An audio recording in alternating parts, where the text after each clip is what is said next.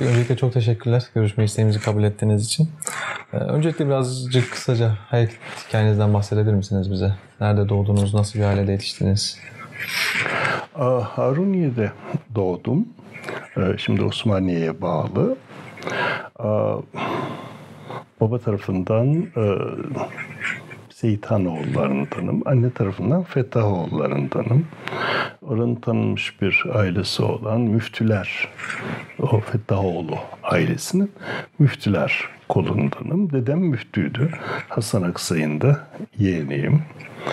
Ee, annem de babam hatırlamadığım zaman ayrılmışlar biz.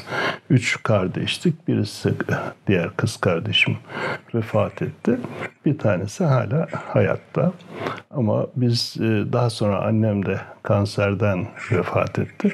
Anne babasız büyüdük. Ee, annem sağken sokakta oynarken bir gün e, birisi geldi.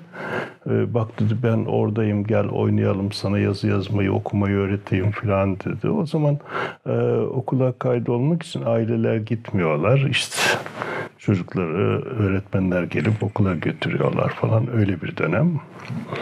Ee, ben de anneme söyledim böyle dediler diye. O da yani sokakta oynamasındansa okula gitsin dediler. Ee, ben de ilkokula gittim. Ee, başladım. 5 yaşındaymışım. Ee, sonradan öğreniyoruz 5 yaşında olduğumu. Okulu bitirdiğimde yani ilkokulu bittiğinde 5 sene sonra nüfus cüzdanımın olmadığı anlaşıldı. Yani 10 yaşında ilkokulu bitirdim. Ee, nereye gideyim? İşte orada Düziçi Köy Enstitüsü var.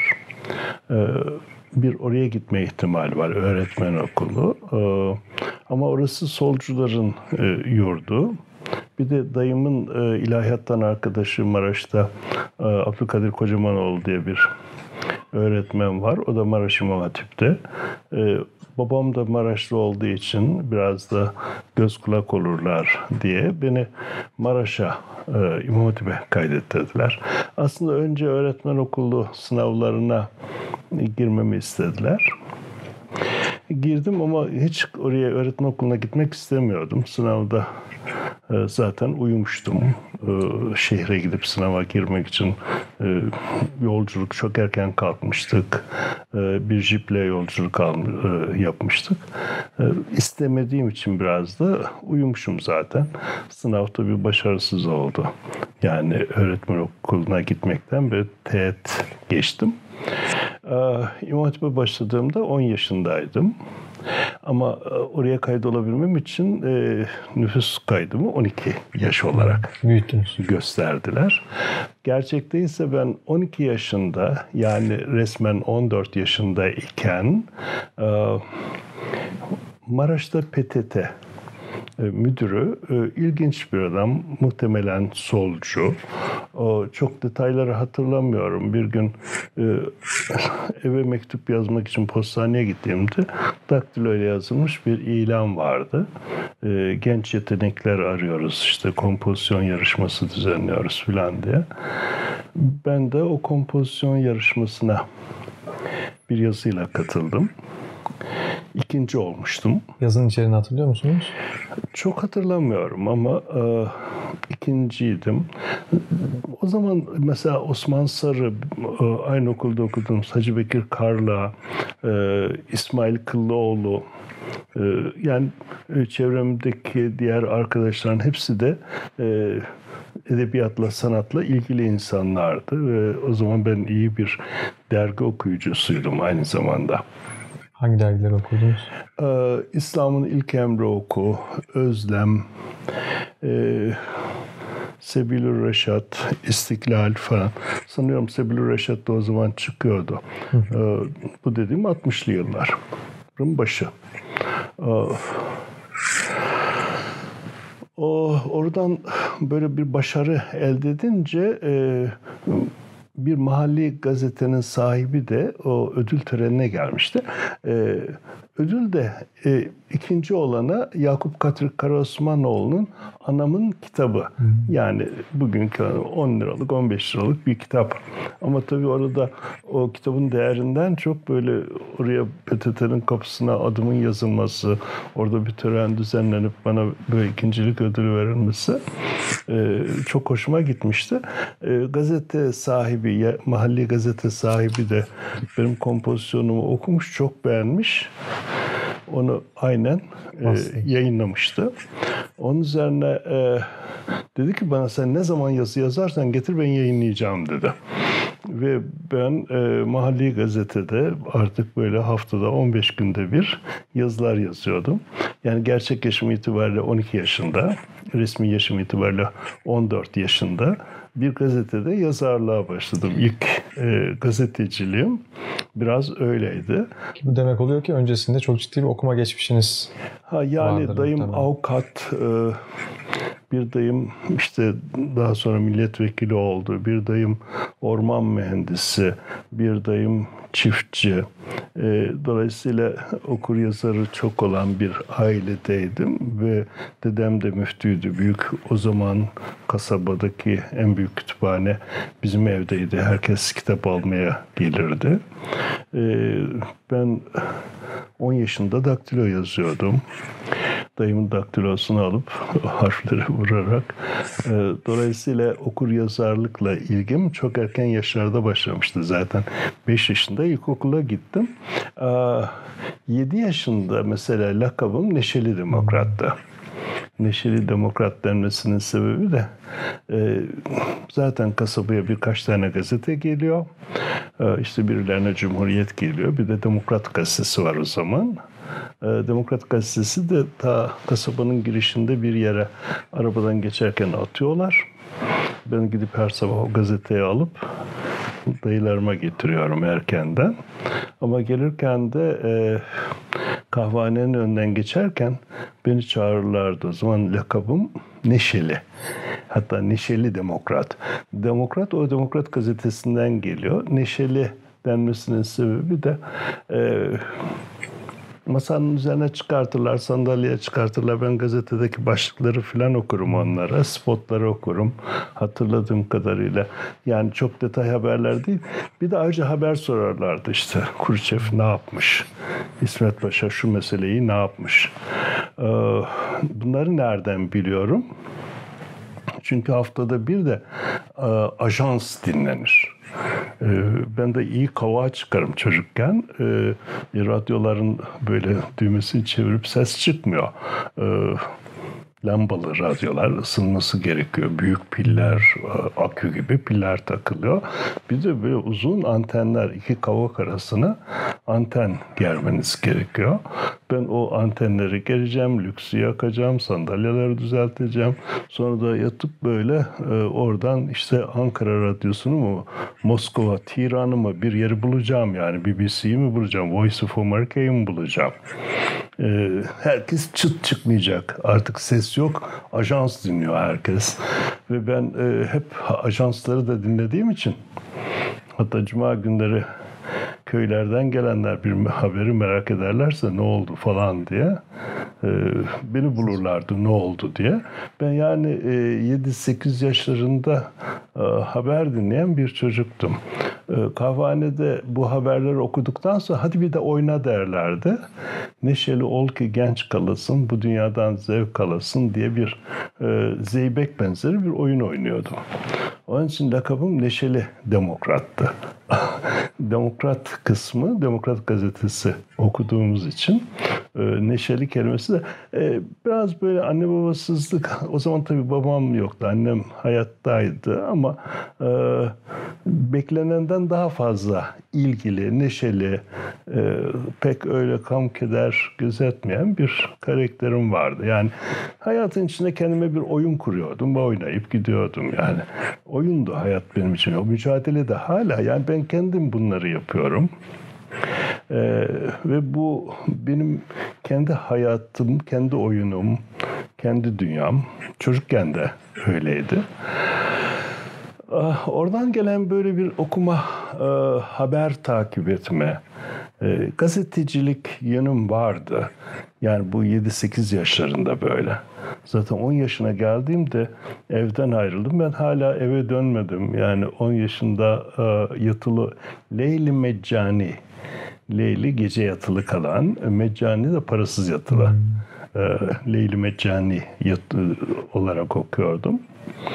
Maraş'ta işte hemen 12 yaşında da mahalli gazetedeki resmi yaşım 14'tü. Yazar oldum. Bu çok hoşuma gitti. Herkes de zaten hocalar da şaşıyordu. Yani böyle ufacık bir çocuk e, her şeyden haberi var. Her şeyden e, söz ediyor. Ders hariç bütün derslerim dört buçuktan beştir. ideal notum.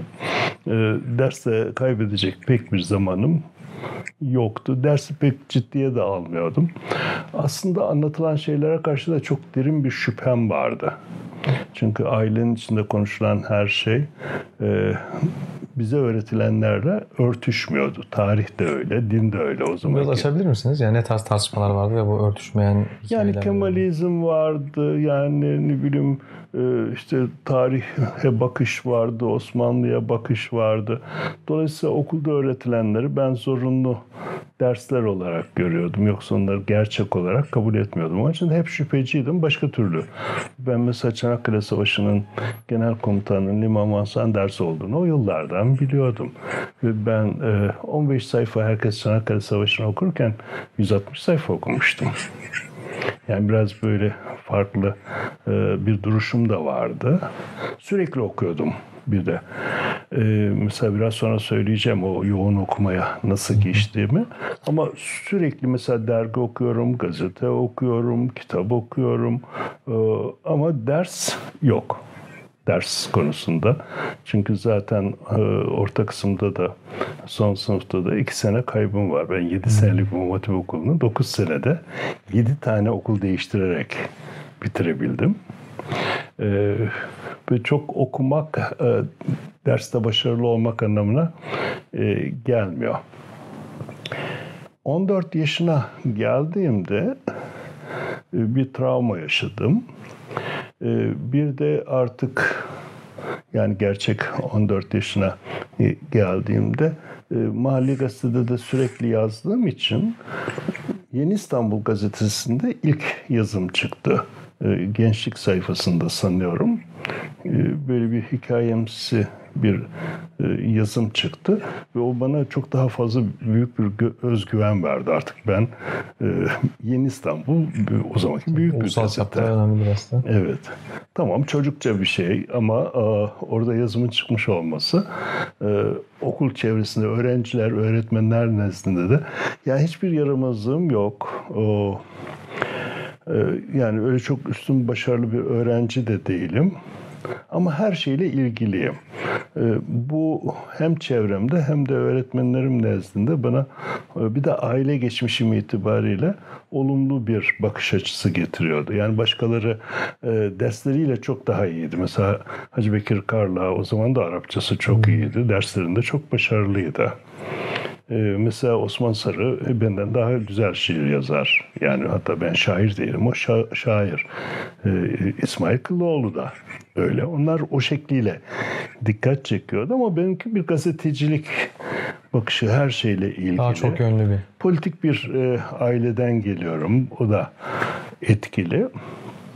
14 yaşındaydım. Ee, Yeni İstanbul'da yazım çıktı. Ee, ben İmam Hatip 4. sınıftayken yani tarihler zihnimde tam net değil e, annemi kaybettim. Kanserden annemi kaybedince bu bende çok büyük bir travmaya sebep oldu. Annem nereye gitti? Yani o, onu bulmam gerekiyordu. O nereye gitti? Ee, böylece bugünkü varoluşçuluğa karşı yaratılış. Ben niye yaratıldım ve sonunda nereye gideceğim? Ee,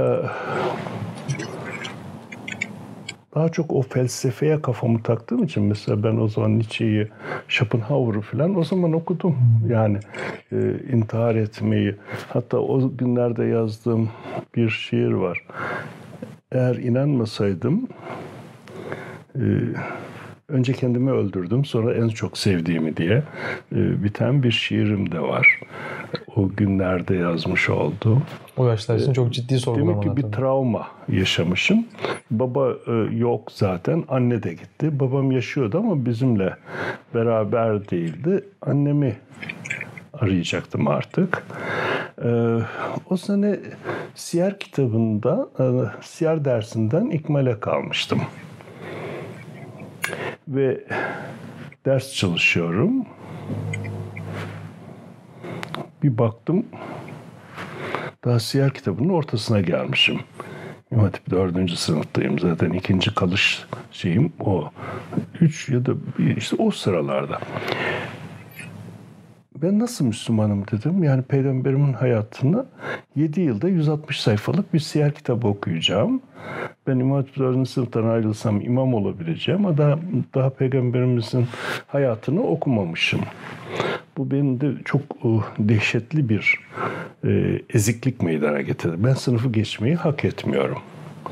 Yani nasıl olur da ben sonra düşündüm Kur'an-ı Kerim'in manasını da okumamışım ben. Halbuki biliyorum ki e, Kur'an-ı Kerim atalarınızın dininden olmayın diyor. Allah'ın dinine şahitlik edin diyor. E, karar verdim. Sınıfta kalmaya karar verdim ve kaldım. Çünkü hak etmiyorum. Hemen itikafa girdim. Bir ay camiden çıkmadım. Kur'an-ı Kerim'i baştan sona manasını ve Arapçasını okudum ilk defa. Bir ay kaldım. Bir ay içerisinde tamamını okudum. Tabii ben camiye kapanıp çıkmayınca saçlarım da böyle omuzuma kadar uzamıştı. Saçlarım zaten biraz uzundu. Kimisi aklını kaçırmış annesi vefat edince diyor. Kimisi e, camide tarihi hallar varmış çalmak için. Kimisi diyor dayıları evden kovmuşlar. Çocuk e, camiye sığınmış. Herkes bir şey diyor. Kimisi işte aklını kaçırmış. Meczup gibi. Ama benim e, derdim başka. E, önce annemi arıyorum. Sonra da ben nasıl Müslümanım?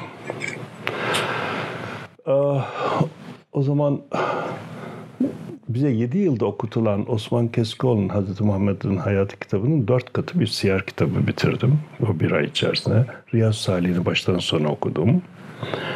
E, Tamam dedim bak şimdi ben Kur'an okudum, siyer okudum, peygamberimizin hayatını da okudum. Çıkabilirim, çıktım. Ama dedim ben e, la ilahe demedim. Gittim İncil Tevrat aradım bulamadım. İskenderun'da bir papazı ziyaret ettim. Onu hala saklıyorum. Onun e, hediye ettiği İncil ve Tevrat duruyor. Satır satır çizerek okumuşum. E, onları da okudum çıktıktan sonra. Dedim ki tamam şimdi la ilahe dedim ama dedim ya ben hep din seçiyorum. Dinsizliği bilmiyorum ki Marx'ı da okudum. yani bu o daha ortaokul mezunu bir çocuğum. Ki ortaokul mezunu da değil. Çünkü iki yaşta fark var. Aa, tabii sınıfta kaldım. Ortaokul mezununa tekabül ediyor yani. O, o seviyelerde olsa gerek. Tamam dedim ben şimdi onları reddettim ve Müslüman oldum.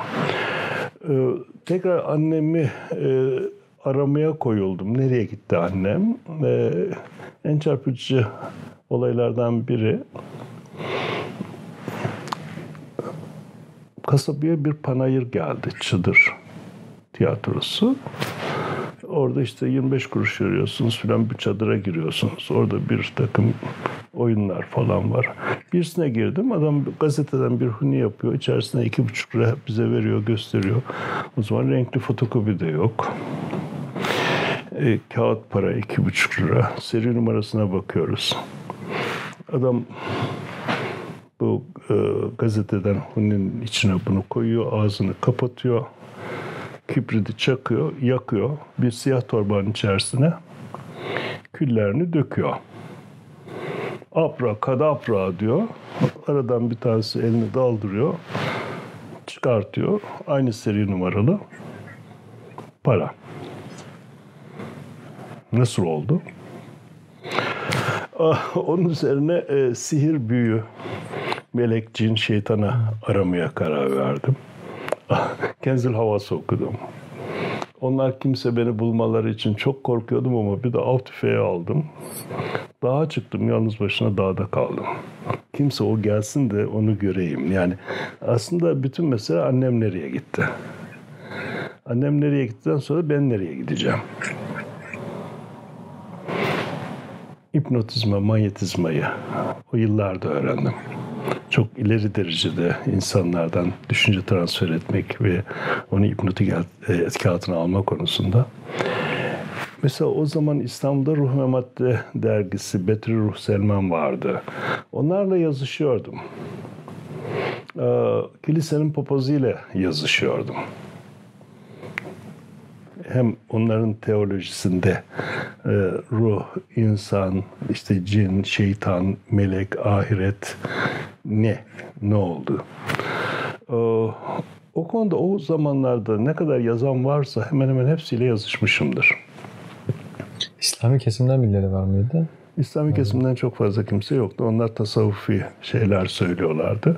Müftüyle gittim konuştum. Ee, sen çocuksun daha kafanı almaz böyle şeyler karıştırma gibi. Biraz da tehlikeli e, buldular. Halbuki ben onların bildiklerinden daha fazlasını biliyordum. Yani benim hocalarım İncil ve Tevrat okumamışlardı. Marx'ı da okumamışlardı. Ben onları okumuştum. Onlar tabii böyle zayıf, çelimsiz, sessiz, sakin bir çocuğun bunları okumuş olması onlar için çok e, yani ihtimal dahilinde değildi. Sonuçta ah, ben e, kendim bir gazete çıkartma ve dergi, dernek kurma e, ya karar verdim. E, tabii bu 17 yaşına geldiğimde yani o üç yıl içerisinde çok yoğun e, felsefe temelli kitaplar okumaya başladım. Ezoterik e, kitaplar okumaya başladım. E, o dönem içerisinde İmam Okulu'nda bir Mevlevi grubu oluşturmaya karar verdiler. Konya'ya gittim, Mevlevilikle ilgilendim, semazenlik yaptım. Yani semazen de oldum bir dönem. Sonra bir e, Düz içi Milliyetçi Gençler Derneği e, Adana Muhatip'teyken Faruk Akkula e, MHP'nin üst yönetiminde birisi. O zaman bizim öğretmenimizdi. O çok Osmanlıcı, milliyetçi e, bir tavrı vardı.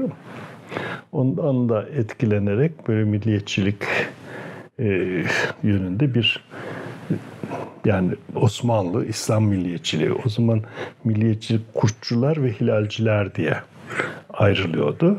Biz hilalci kanatta örgütlenmemiz lazım. Ee, kod adımız Mete idi. M büyük, E küçük, T büyük, E küçük bildiriler, korsan bildiriler yayınlıyorduk. Mete Müslüman Türk anlamına geliyordu bize göre. O Metehan ayrı bir şey. Ama Müslüman Türk'ün baş harfleri M, T e, diye öyle bir hikayemiz de var. Ee, dediğim gibi İmam Hatip Okulu'nda Faruk Akkülah'tan etkilenerek ortaya çıkan işte e, Serden Geçti'den etkilenerek Abdurrahim Karakoçlardan etkiler. Kör dünyanın göbeğine hak yol İslam yazacağız, tek yol İslam yazacağız. Ki bizim 60'lardaki e, en büyük sloganlarımız buydu yani. E, ne sağdayız ne solda, hak yoldayız, hak yolda. Bir de kör dünyanın göbeğine hak yol İslam yazacağız, tek yol İslam yazacağız. Abdurrahim Karakoç'tan gelen bir şey. Hak Yol Vakfı da böyle doğdu. Bu, bu sloganlardan yola çıkarak. Biz e,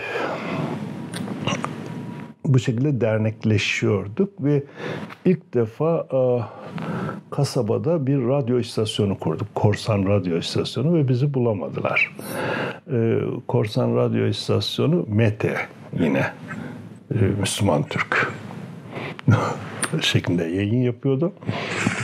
Bir e, radyoyu aldık ee, Ahmet Farsakoğlu diye bir arkadaşımız var. O bu konularda kafası daha çok çalışıyordu. Radyoyu tersine bağlayarak yani anten kısmından data girip orada mikrofon yüklenecek kısmı anten bağlayarak bir verici elde ettik. Ama bu verici çok geniş alana ulaşmıyordu.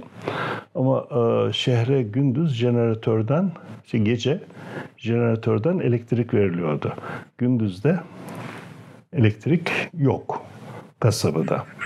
Biz e, vericimizin antenini e, şehrin elektrik şebekesine bağladık. Böylece herkesin evine kadar bizim antenimiz gittiği için mete e, yayını yapılabiliyordu.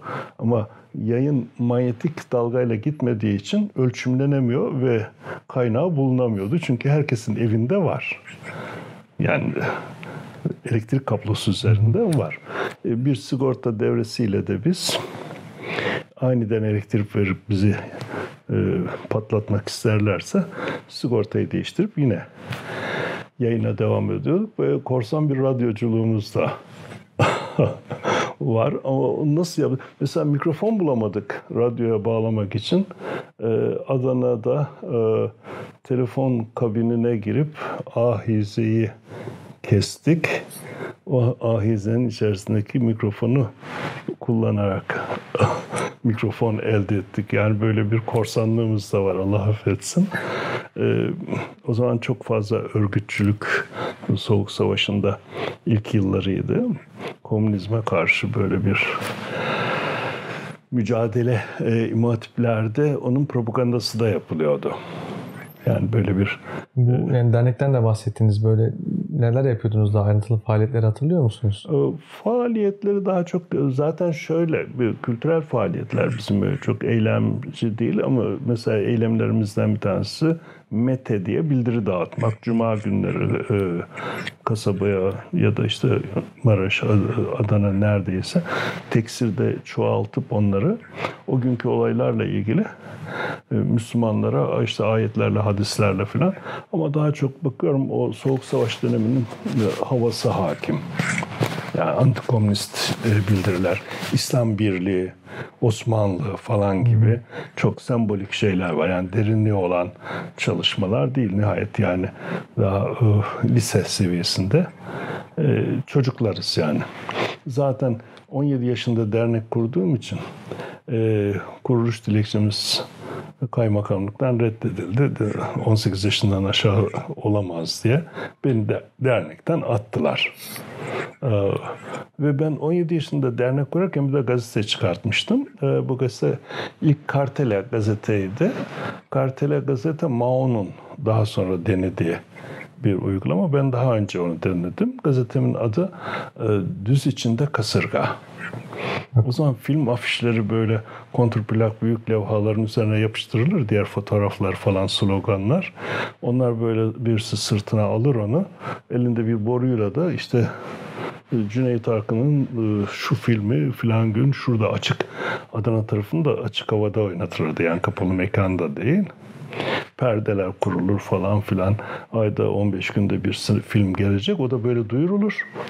Okul çıkarken o kartele okulun karşısına konulur. İşte cuma günü namazdan çıkan olurken onun karşısına konur. Herkes giderken bakar ha bu film varmış diye insanlar duyuyorlar. Ben bundan e, esinlenerek dev bir gazete Daktilo'da yazıyorum. Reklam da alıyor. Cuma günleri de ek veriyordu. Onun yarısı kadar bir kartelanın üzerine de dini makaleler. Ve aynı şekilde e, işte düz içinde Kasırga gazetesi geldi diye birisi bağırarak götürüyor. Caminin karşısına koyuyor, okulun karşısına koyuyor, pazar yerinin karşısına koyuyor. Kim doğdu, kim öldü, kimin nesi var? Mahalli haberler de var. Yani bugünkü mahalli gazeteler ne yapıyorsa muhtarın açıklaması da var. Kaymakamın ziyaretçileri de var. E, hepsi tam bir gazete. Adı düz içinde kasırga. Aslında mahalle ölçekli bayağı ciddi bir gazetecilik evet, yani, yapmışsınız yani o, o dönem O bir kartela gazete. E, fakat o da meğer 18 yaşında ve bunun resmi başvurusu var. Ee, onlar e, için içinden çıkamamışlar. İçişleri Bakanlığı'na göndermişler. İçişleri Bakanlığı da böyle gazete olmaz demiş. Ee, bir de demiş bunun yaşı küçük. Ee, jandarma gazetemi topladı. yani karteleyi alıp gittiler. Jandarma geldi. Beni de götürdüler. İfademi aldılar. Dediler bundan sonra bey yaramazlık yapmayacaksın. Tamam dedik yani. Böylece ilk gazetecilik macera. Yani e, daha önce gazetede yazıyorum falan ama kendi, Kendi gazete patronu 17 yaşında gazete patronu olunmazmış. E, ve bu nevi şahsına münhasır bir gazete. Bir daha öyle bir gazete. Okullarda duvar gazetesi falan var ama benimki seyyar. Yani benimki gerçekten Orijinal bir şey. evet farklı bir şey. Sonuçta e, yani o düz içinde kasırga da başarısız oldu. 18 yaşına geldiğimde ben judo antrenörü de oldum. Bu arada Konya İmam Hatip'teyim. Birçok yerde, mahalli gazetelerde filan bizim sağda soldaki eylemlerimiz, etkinliklerimiz haber konusu oluyor. Dahası Türkiye'nin ilk judo antrenörlerinden biriyim ve spor gazetelerinde Hürriyet, Milliyet, Tercüman o zamanki bütün büyük gazetelerde benimle ilgili haberler var. Daha çok da spor etkinlikleri, karşılaşmalar konusunda. Yani böyle bir de spor oh, yönüm ortaya çıktı. 60'ların sonu oluyor herhalde değil mi? Ee, bu 60'ların sonu gibi. Böylece 18 yaşında artık e, diğer gazetelerin haber konusu olmaya başladım. 19 yaşına geldiğimde Milli Nizam Gençlik Teşkilatı'nı kurdum. 20 yaşında 12 Mart sanıyorum 12 Mart gerçekleşti ve sanık oldum. Afyon Ağır Ceza Mahkemesi'nde mahkum oldum. Yurt dışına kaçmak için İstanbul'a geldim. Sebebi neydi mahkumiyetinizin? Ee, Milli Nizam Gençlik Teşkilatı'nı Afyon'da kurdum ve bir bildiri yayınlamıştım. Yayınladığım bildiri Karadeniz'de bir ilçe teşkilatında 12 Mart'ta ele geçiyor. 12 Mart müdahalesinde. Ee, oradan talimatla e, ifadem alındı. Daha sonra Afyon Ağır Ceza Mahkemesi'nde yargılandım. Avukat Rasim Hancıoğlu'ydu dedi. Yani suçu üstüne alırsan bir kişi tek başına alt seviyeden cezalandırılır. Eğer bunu e, Gençlik Teşkilatı Yönetim Kurulu olarak sorumluluğunu üstlenirseniz örgütlü suça girer. Üst seviyeden cezalandırılırsınız ve hepiniz girer. E, birisi bu suçu üzerine alsın dedi. E ben de zaten kendim yazmıştım bildiriye. E, yani öbür arkadaşların böyle yazı yazma alışkanlığı yoktu.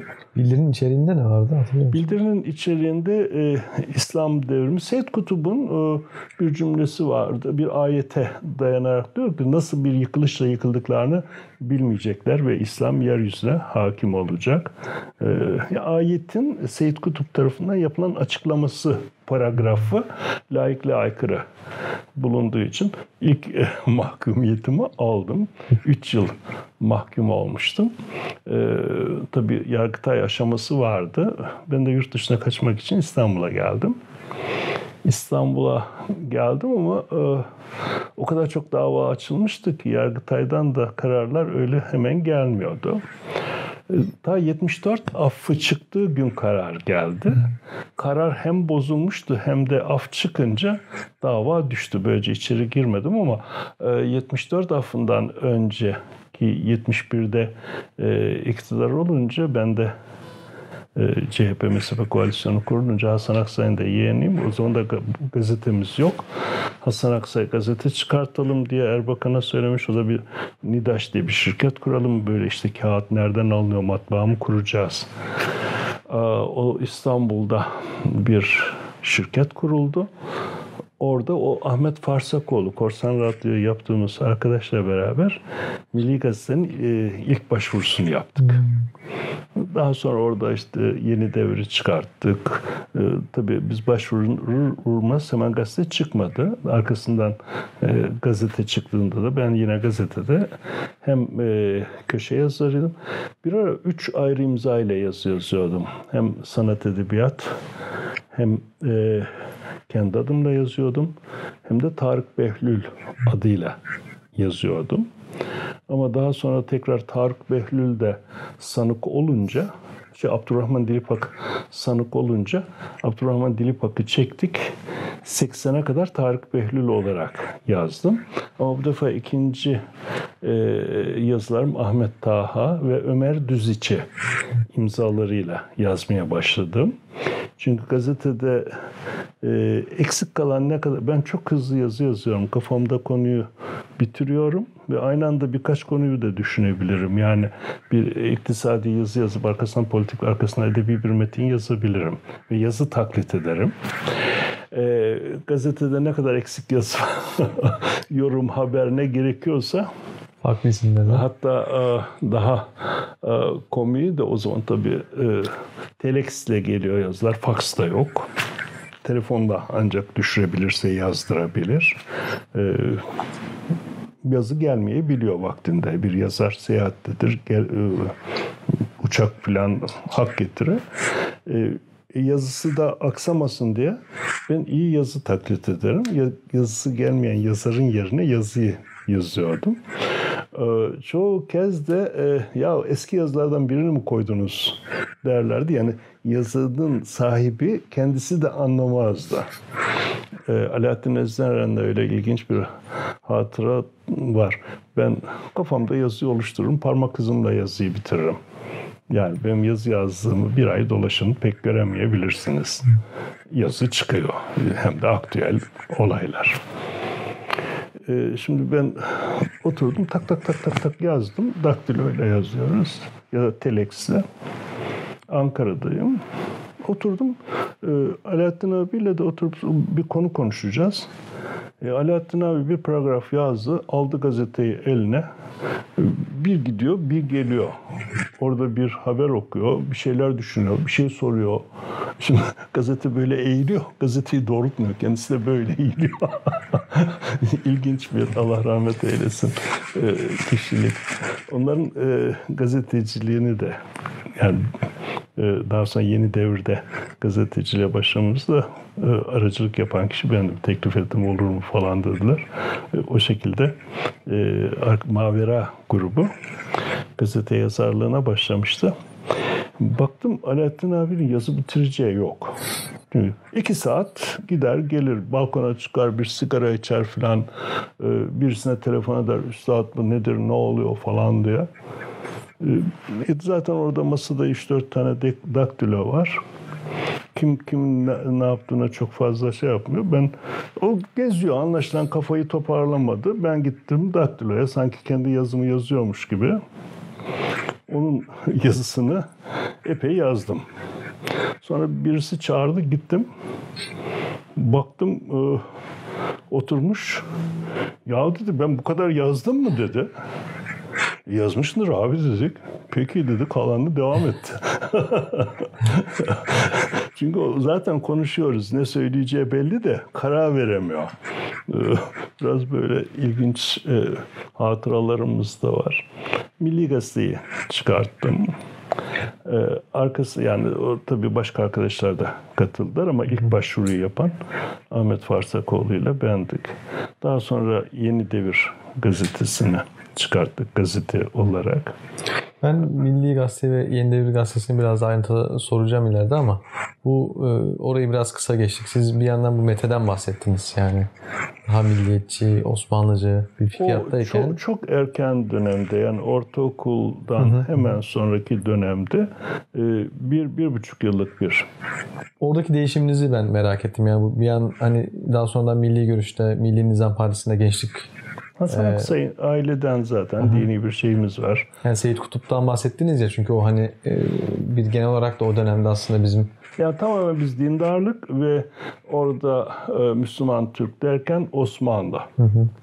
E, dediğim gibi Abdurrahim Karakoç e, çizgisi var. Necip Fazıl etkisi var. E, aynı şekilde e, Serden geçti zaten okuduğumuz yerli yazarlar. E, hepsinin içinde de belli oranda bir milliyetçilik dozu var. Dönemin hakim atmosferi Tabii, öyle Ama ya bu asla bir ırkçılık anlamında değil. Biraz antikomünizm yani o soğuk savaş döneminin e, etkisiyle antikomünistik yönü de var. Milli Ama, görüş bunu değiştirdi mi biraz onu soracaktım. Yani e, milli görüş e, sonuçta bir yeni bir siyasal hareket olarak ortaya çıkıyor. Siz de en başından itibaren içindesiniz, Aslında merkezindesiniz. Bu milli görüş kelimesi adil düzen. Adil düzen Süleyman Karagüllen'in projesinin Erbakan tarafından yeniden yorumlanmış şekli. Milli görüş Fatih'in görüşüdür, işte Yavuz'un görüşüdür, Osmanlı'nın görüşüdür. Şimdi milli kelimesi dinse görüş olmaz.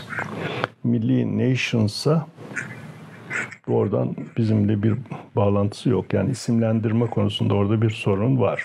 Ama bu temelde var olan rejime, sisteme muhalefetin bir markası olarak ortaya çıktı.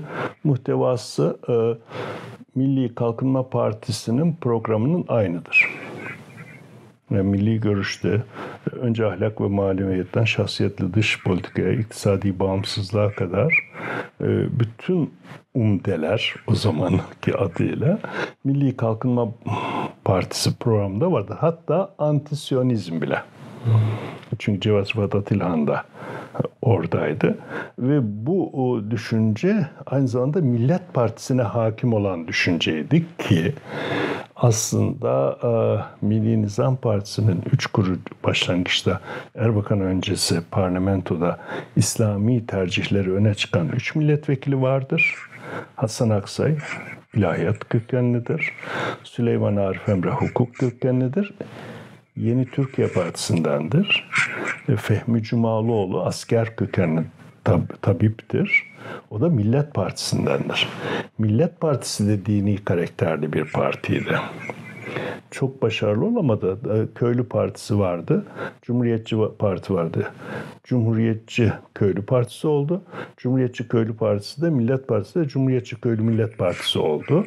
Daha sonra bu MHP oldu. MHP'de de işte e, hilalciler, kurtçular diye ayrışmalar devam etti. E, ve Muhsin Yazıcıoğlu daha sonra hilalci kandı ama e, serden geçti. Abdurrahim Karakoç gibi isimler o zaman da başından beri e, hilalci kanatta yer aldılar. Yani o hareket o şekildeydi. E, Milli Gazete e, yani oradaki nation değil. Milli Gazete'yi çıkartırken ki isimlendirmede e, doğrudan din yani milleti İbrahim'a kastedilerek o kelime kullanıldı. E, ve ilk sayısından itibaren de e, genel bugün daha partizan bir bakışı var. O günkü şartlarda bütün Müslümanların kardeşliği temelinde tamam onu yine savunuyorlar ama kendiler ayrı bağımsız bir hareket. O zamanki Milli Gazete yani Milli Nizam Partisi'nin sesi olmanın ötesinde Milli Nizam bu evrensel İslam kardeşliğinin bir Türkiye ayağıdır. Halbuki şimdiki şeyler hep Türkiye merkezli bir İslam dünyası tasavvuru var. Yani İslam'ın e, merkezinin neresi olacağı çok başlangıçta şart olan bir şey değil.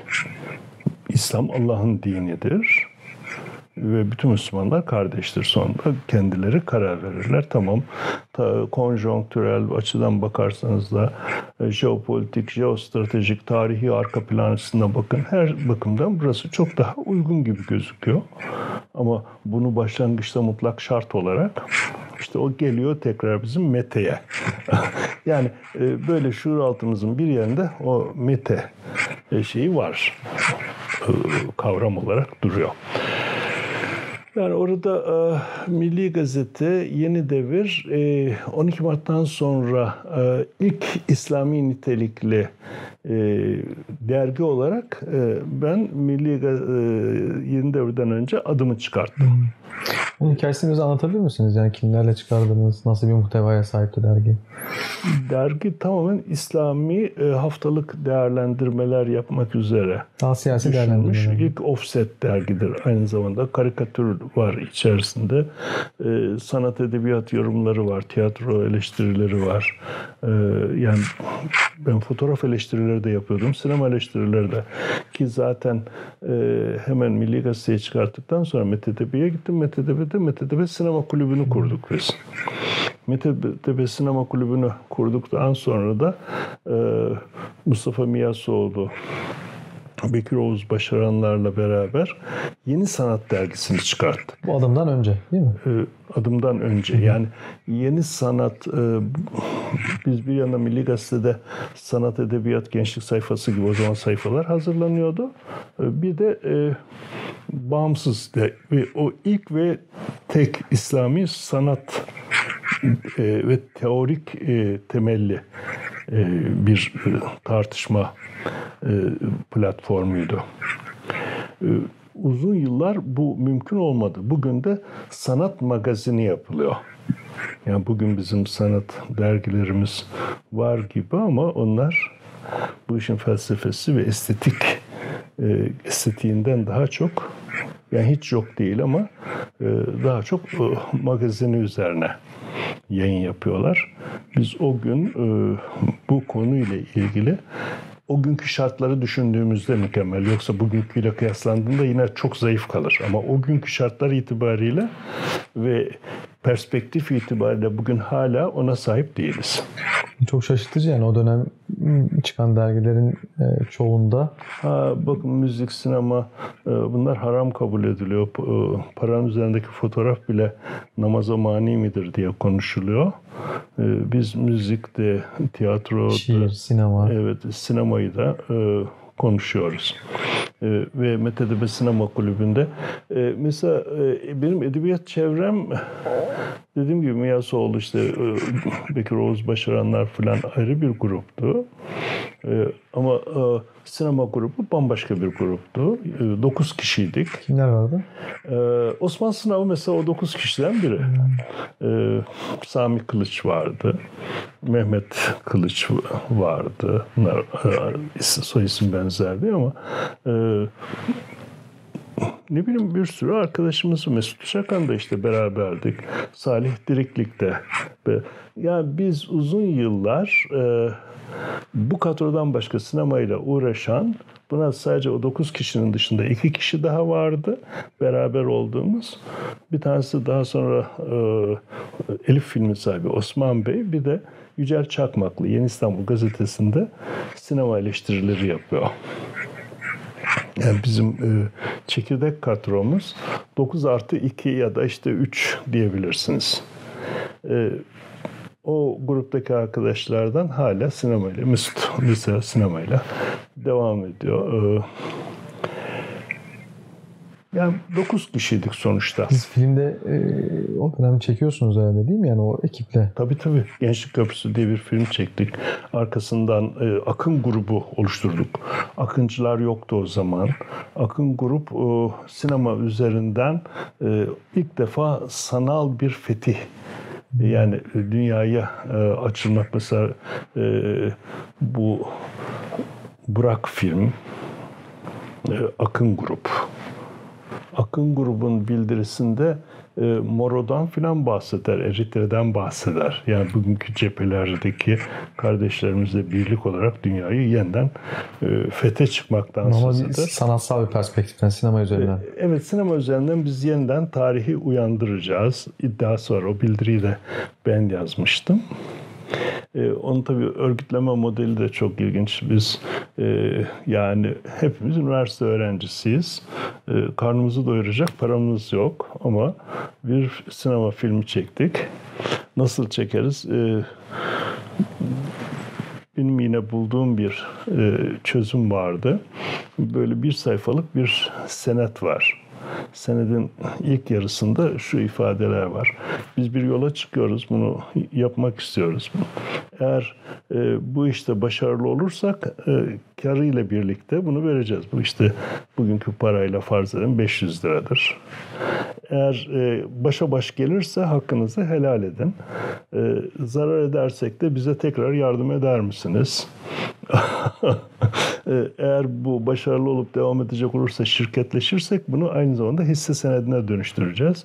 Bu şartlarla bize para e, vermeyi kabul ettiğiniz için diye biz bu kağıtları sattık ve e, bugünkü hesaplar herhalde iki buçuk üç milyon lira falan para toplamış olmamız çok ciddi para. Yurt içinden ve yurt dışından ve bu sinemanın günah olduğu anlayışının, müzik haram olduğu anlayışının yaygın olduğu bir zamanda gerçekleşti. Filmi çektik ve film çok e, büyük bir beğeni aldı. Gençlik Köprüsü'nden bahsediyorsunuz değil mi? Evet. Ee, Birçok yerde yani insanlar Allah razı olsun işte hiç olmazsa bir eser ortaya kondu e, dediler. Daha sonra bizim içimizde yine bir kanat milliyetçiydi Mehmet Kılıçlar. Onlar ayrılıp Orhun filmi kurdular.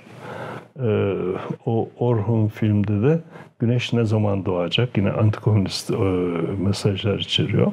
E, bizim ekip daha çok Salih Diriklik üzerinden ve Mesut Uçakan üzerinden film yapmaya devam etti.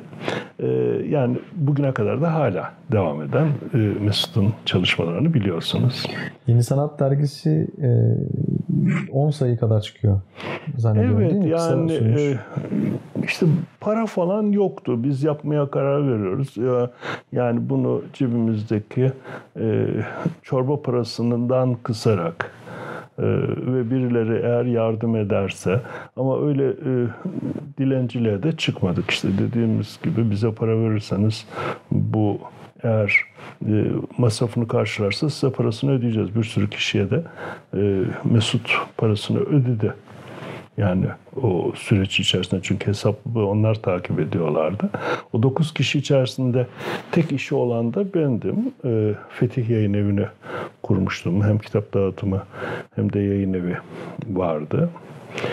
Yani e, bir yandan Milli Gazete, arkasından Yeni Devir, o sırada işte bir e, sanat dergisi, bir adım dergisi, adım dergisinde daha çok politik bir çıkış yapmak istiyordum. Ee, kimse 12 Mart sonrası böyle e, ortaya İslami kimlikle çıkmayı e, göze almıyordu. Ben her dönemde darbelerin hepsinin içinde varım. 28 Şubat'ta Yaşasın Şeriat diye e, kitap yayınladım yani ya da e, bir başka açıdan Kemalizm diye. Allah yardım etti. E, yani günde beş defa haftada beş gün duruşmaya çıktığım oldu. 500 yıldan daha fazla mahkumiyet talebiyle yargılandım ve hiç mahkum olmadım. Sözümü de hiç eksiltmedim. Nasıl oldu onu da çok iyi bilmiyorum ama e, Adım Dergisi e, kapandı. Kapanma sebebi e, Erbakan Ankara'ya çağırdı. Danışmanlığı 78 bir sene mi çıktı o zaman dergi? Efendim? Dergi bir sene mi çıktı? sayılarını çok iyi bilmiyorum ama e, 77'de çıkıyor zannediyorum. Eğer yanlış görmediysem. internette bir bilgi vardı ama. İşte Ankara'ya gittim. Demek ki 74'te kadar zaten fazla o gazeteyle falan koştuk. Ee, Oraya Ankara'ya gittim. Seriye dergisini çıkarttık. Yani Seriye dergisi Akıncı hareketini örgütleyen bir dergi olacaktı. O da çok uzun süreli olmadı. Ee, Bunlar çok fazla işte gençlik hareketi falan dedik.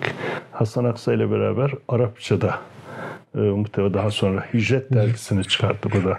Arapça, Türkçe. Oradaki, evet Arapça, Türkçe daha çok Tagat diye tarihi günleri anma. e, 54 tane tarihi gün anı e, tespit edelim. Her hafta bir tarih, önce bir tarih şuuru gelişsin insanlarda ve bu evrensel günler olsun. Yani sadece Türkiye'nin tarihiyle ilgili değil, e, dünya tarihiyle ilgili. E, Onun için Takat diye de bir dernek kurmuştuk. E, Bu dergide onun fikrini taşıyacak yayın organı olacaktı.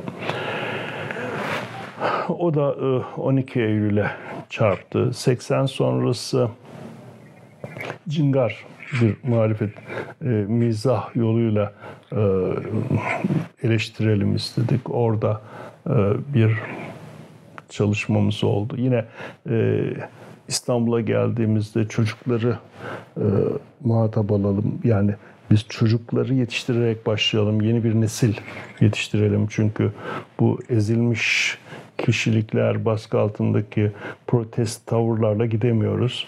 Ufuk olan çocuklar olsun. Onun için çekirdek yayınlarını kurduk. İslam Ansiklopedisini yayınlayacaktık. Çekirdek diye bir çocuk gazetesi çıkarttık. Aslında bu çekirdek yayınlarında e, Kurtuluş Savaşı kahramanı her İslam ülkesinden bir Kurtuluş Savaşı kahramanı çocuğun hikayesini anlatacaktık. Çocuklardan başlayacağımız için mesela ben beş tanesi ve kıp kıp onlardan bir tanesi sıkı yönetim mahkemesinde yargılandım onun için.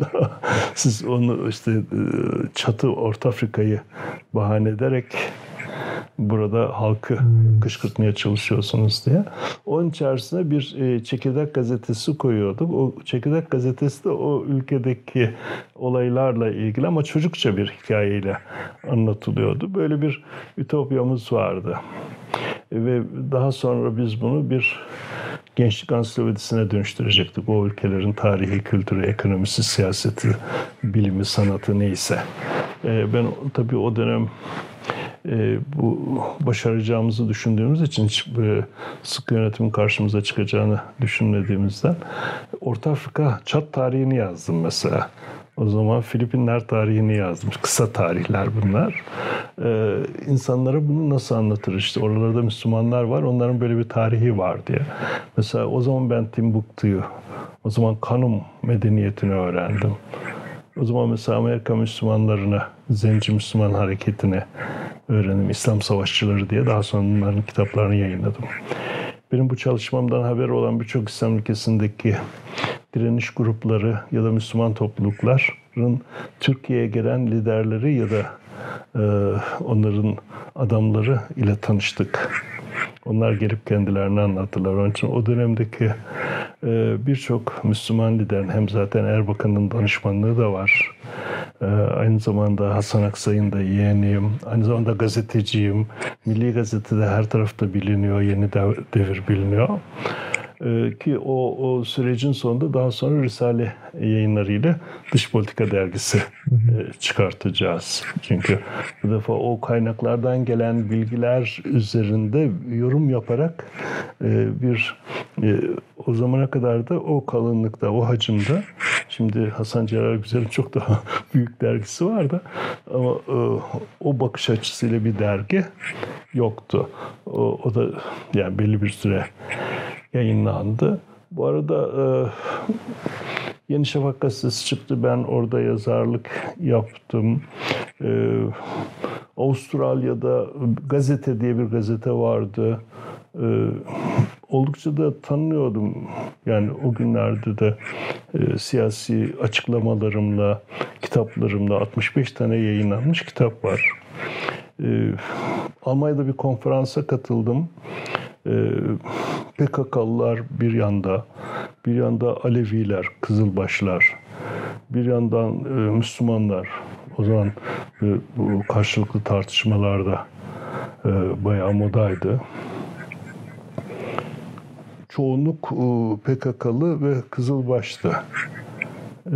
Ben de çıkıp çok sert bir konuşma yaptım PKK'lılar bayağı itiraz ettiler. Fakat e, toplantıyı yöneten Kızılbaş Ali diye e, birisi Pir dergisinin sahibi beni savundu. Dedi ki doğru söylüyor dedi. Yani ben herkes inandığı gibi yaşar.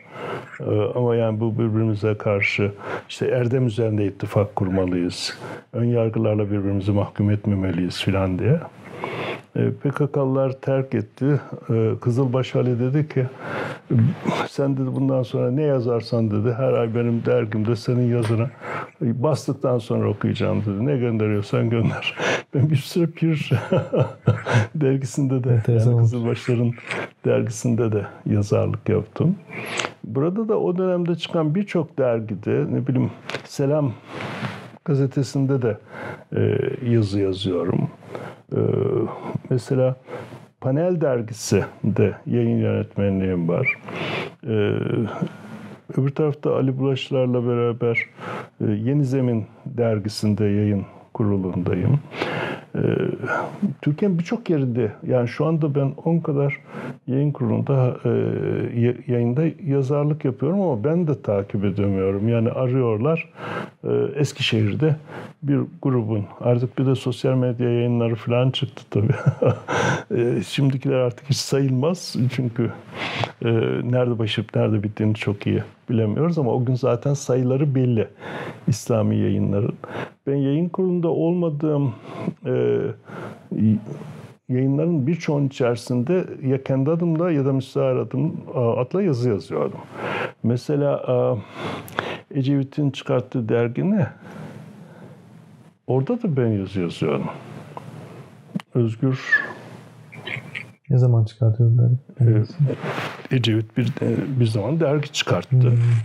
Hmm. Ecevit'le görüşüyorduk o zaman. Yani 80 sonrası dönemde. Yani arkası arkasına dergiler çıktı, kapandı. Birçok onların e, takibini bile yapamadım. Yani var olanlar, işte dergilerini gönderenler yazınız buydu diye e, hala e, kolilerde, raflarda. Zaman zaman ben de çık görüyorum. yani a bunda da mı yazmışız? Yörünge'de, mesela Yörünge dergisinde röportajlarımız yayınlanıyordu. Yani e, 80-90 arası çok kısa süreli bir sürü yayın organına yayın organında yazılarım oldu. 90'dan sonra tekrar kurumlaşma, ayrışma yani özel dönemi sonrası özel radyo televizyonların çıkmasından sonra bu defa radyo televizyon programları öne geçmeye başladı. Ee, daha geniş kitlelere ulaşıyordunuz. Ee, ve özgürlük ortamına bağlı olarak paneller, yani bir dergi işte bin tane, bin beş yüz tane basıyor. Yani bin beş yüz kişiye bir salonda Orta Doğu Teknik Üniversitesi'nde de Boğaz içinde de ben birçok yerde büyük salonlarda panellere katıldım. Ee, e, o dergilerin okurlarını görmüyorsunuz ama o panele katılanlar hepsi belli profildeki kişiler. Dolayısıyla e, 90 sonrası zaten Graham Fuller'le de görüştük. Onlar da bu FETÖ hareketinin başlangıcında benim bunun siyasi ayağını örgütlememi istiyorlardı. Çünkü e, hem konuşuyorum hem yazıyorum.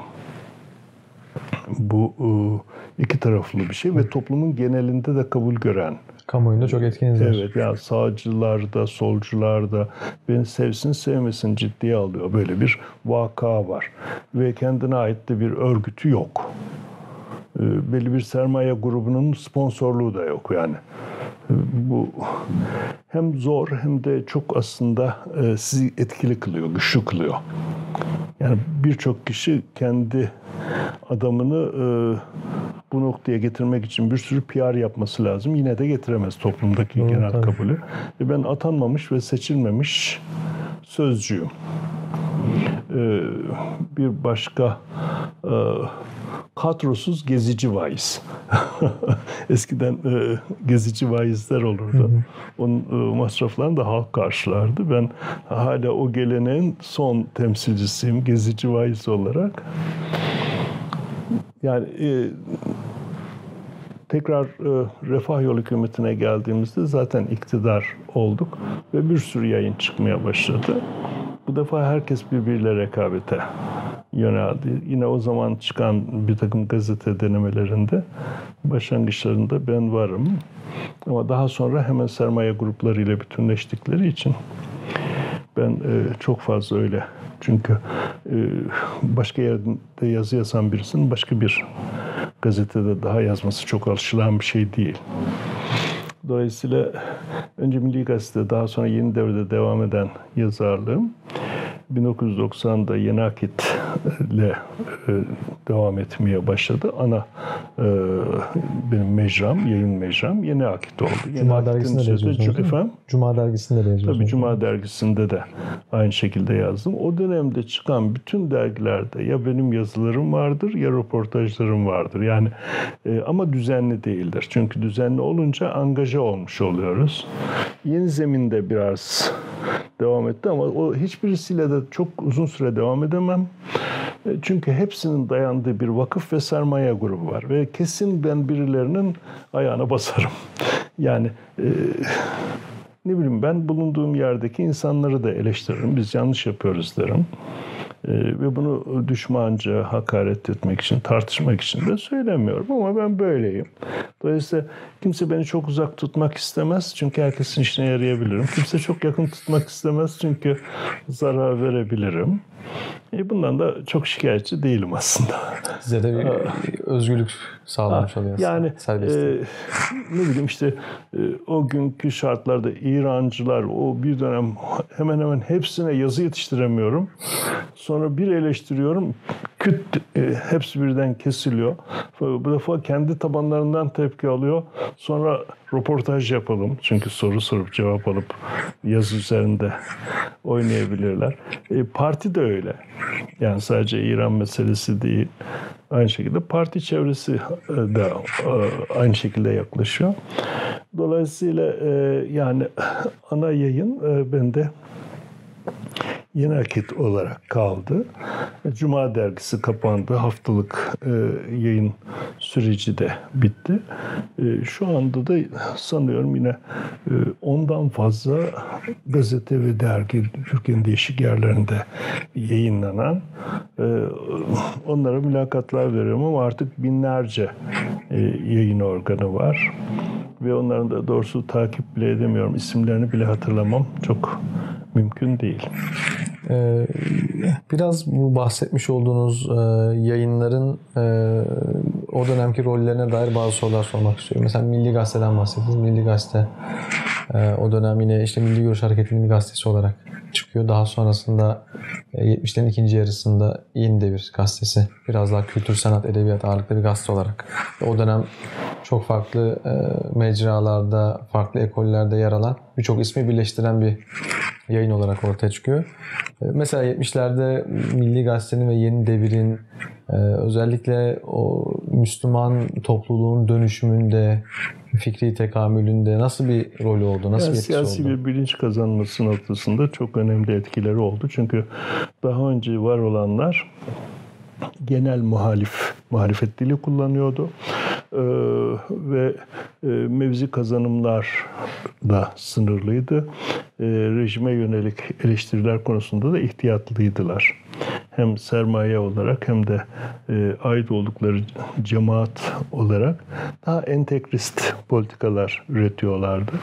Her ne kadar Sebil Reşat geleneğinden gelen o muhalefet damarı olsa da ihtiyat payı çok yüksekti. Milli Gazete zaten ilk çıkışında İsrail'e bindirerek çıktı. Arkasından Avrupa topluluğuna karşı çok ciddi bir muhalefet geliştirdi. Onlar ortak bir biz pazarız anlamında. Ee, ve daha sonra da Amerika ile özellikle e, alkoloid fabrikası sürecinde haşhaş politikasında ve Kıbrıs politikasında restleşti. E, dolayısıyla e, daha özgün bir kimliğe sahipti yani politik bir söylemi vardı ve iktidar dili kullanıyordu. Yine belli bir muhalefet dozu yüksek olmakla birlikte çünkü CHP MSP koalisyonun arkasından birinci, ikinci MC dönemi 80'e kadar gelen süreç belli.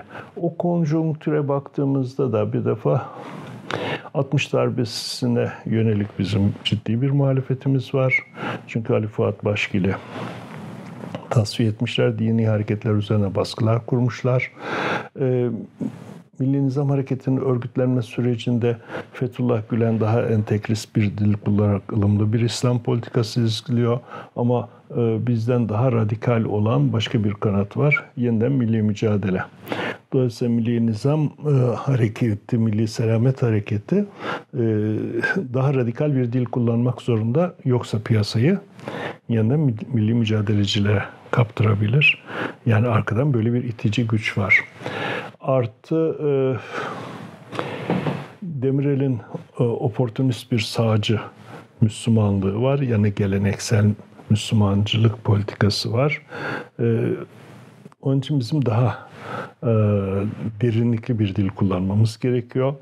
E, onun da dışında bir e, Şii baskısı var. Çünkü özellikle 78'e geldiğimizde İran devrim sürecinin etkileri gözükmeye başladı. Artık müzik haramdır demiyorlar. Hepimiz Azeri şarkılar söylemeye başladık. Ee, İran etkisi de olunca Sünni İslam'ın da yükselen bir sesine ihtiyaç vardı. Sünnicilik yapmamakla birlikte yani sünni karakterli bir İslam'ın siyasal dili olarak yani konjonktür olarak baktığımızda e, yokuş aşağı koşar gibi gidiyorsunuz. Amerika ile, Avrupa ile, İsrail ile, Masonlarla resleşiyorsunuz. Hem e, akaid tevhid gelenekli bir anlayış peşinizden geliyor. Mevdudi, Seyyid Kutup, e, Abdülkadir Uda gibi hareketler. Yeniden milli mücadele gibi bir oluşum var. E, yani Süleymancılar, bu Yeni Asyacılar ya da Hilmi Işıkçılar daha çok geleneksel formattalar ama mesela Nakşi temele dayanmasına rağmen e, Nurcu ve Nakşi ağırlık Milli Nizam, Milli Selamet geleneğinde olmasına rağmen daha e, bütün zamana ve dünyaya bakan bir anlayış hakim ki daha sonra e, İskender Paşa'nın İslam dergisinde de o perspektifi göreceğiz. Dolayısıyla böyle olmak zorundaydı. 1980 sonrasında ise zaten Özal döneminde radyo televizyonların özgürlük hareketlerinin sivil toplumun örgütlenmesi e, sürecinde bu defa muhalefet dili ve e, tekrar kendi talebimiz İslam Birliği talebi öne çıkacaktır. Yani şartların şekillendirdiği bir söylem var. Hayat var. Yani biz e, içinde yaşadığımız zamanın ve toprağın, tarihin çocuğuyuz aynı zamanda. Şimdi sizin ekleyeceğiniz bir şey var mı? Bu önce sizin çıkarmış olduğunuz e, yayınlarla alakalı. Benim yine e, sormak istediğim bu Cingar Mizah Dergisi. Evet. Siz bir e, lafını geçirdiniz. E, o dergi çünkü hani mizah dergisi çok fazla yoktur böyle geçmişe baktığımızda. Evet, İhsan Aslan'ın bir projesiydi.